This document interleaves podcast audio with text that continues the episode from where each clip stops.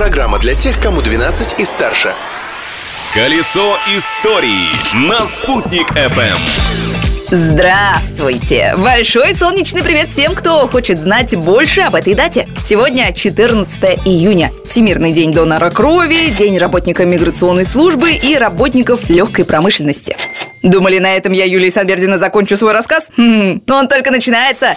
Изобретение дня. В 1834 году, 14 июня, американец Айзек Фишер-младший запатентовал процесс изготовления наждачной бумаги. Но сама идея шкурки, естественно, не была новинкой. Первая наждачная бумага появилась еще в Древнем Китае, а некоторые народы использовали вместо нее акулью кожу. Кроме того, наждачная бумага не только для строительных работ пригодится. Так, испанский художник Хуан Мира рисовал на ней свои картины, а американский композитор Лерой Андерсон использовал ее в качестве музыкального инструмента и даже написал балет наждачной бумаги.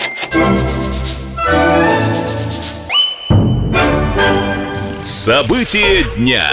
А еще в этот день в Российской империи, можно сказать, придумали выходные. 14 июня 1897 года Николай II издал закон, запрещающий труд на фабриках, заводах и других предприятиях в воскресенье и в праздничные дни. Праздничными объявили практически все главные православные праздники. Но Россия страна многонациональная, поэтому по соглашению с работодателем можно было устроить выходной в любой день за счет отработки воскресенья. В итоге воскресный выходной день в царской России прижился не сразу. Но ничего, со временем привыкли. Всем, кто работает сегодня, силы терпения.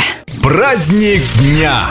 14 июня 1917 года вышел первый номер первой башкирской газеты «Мохбир» или «Известия Башкирского областного бюро». На первой полосе газеты красовалась статья знаменитого политика Ахмедзаки Валиди под названием «Задачи, стоящие перед башкирами». Это была не просто новая газета, а начало развития собственного печатного слова «башкир». И с тех пор в этот день, 14 июня, отмечается День работников печати и информации Республики Башкортостан. С праздником, коллеги!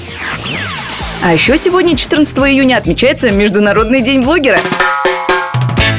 Так что подписывайтесь, ставьте лайки и рассказывайте друзьям. Причем без шуток, на подкаст «Колесо истории» действительно можно подписаться. Например, в группе «Спутник ФМ» ВКонтакте. Что ж, теперь, кажется, про этот день сказано достаточно. Новые истории из истории завтра.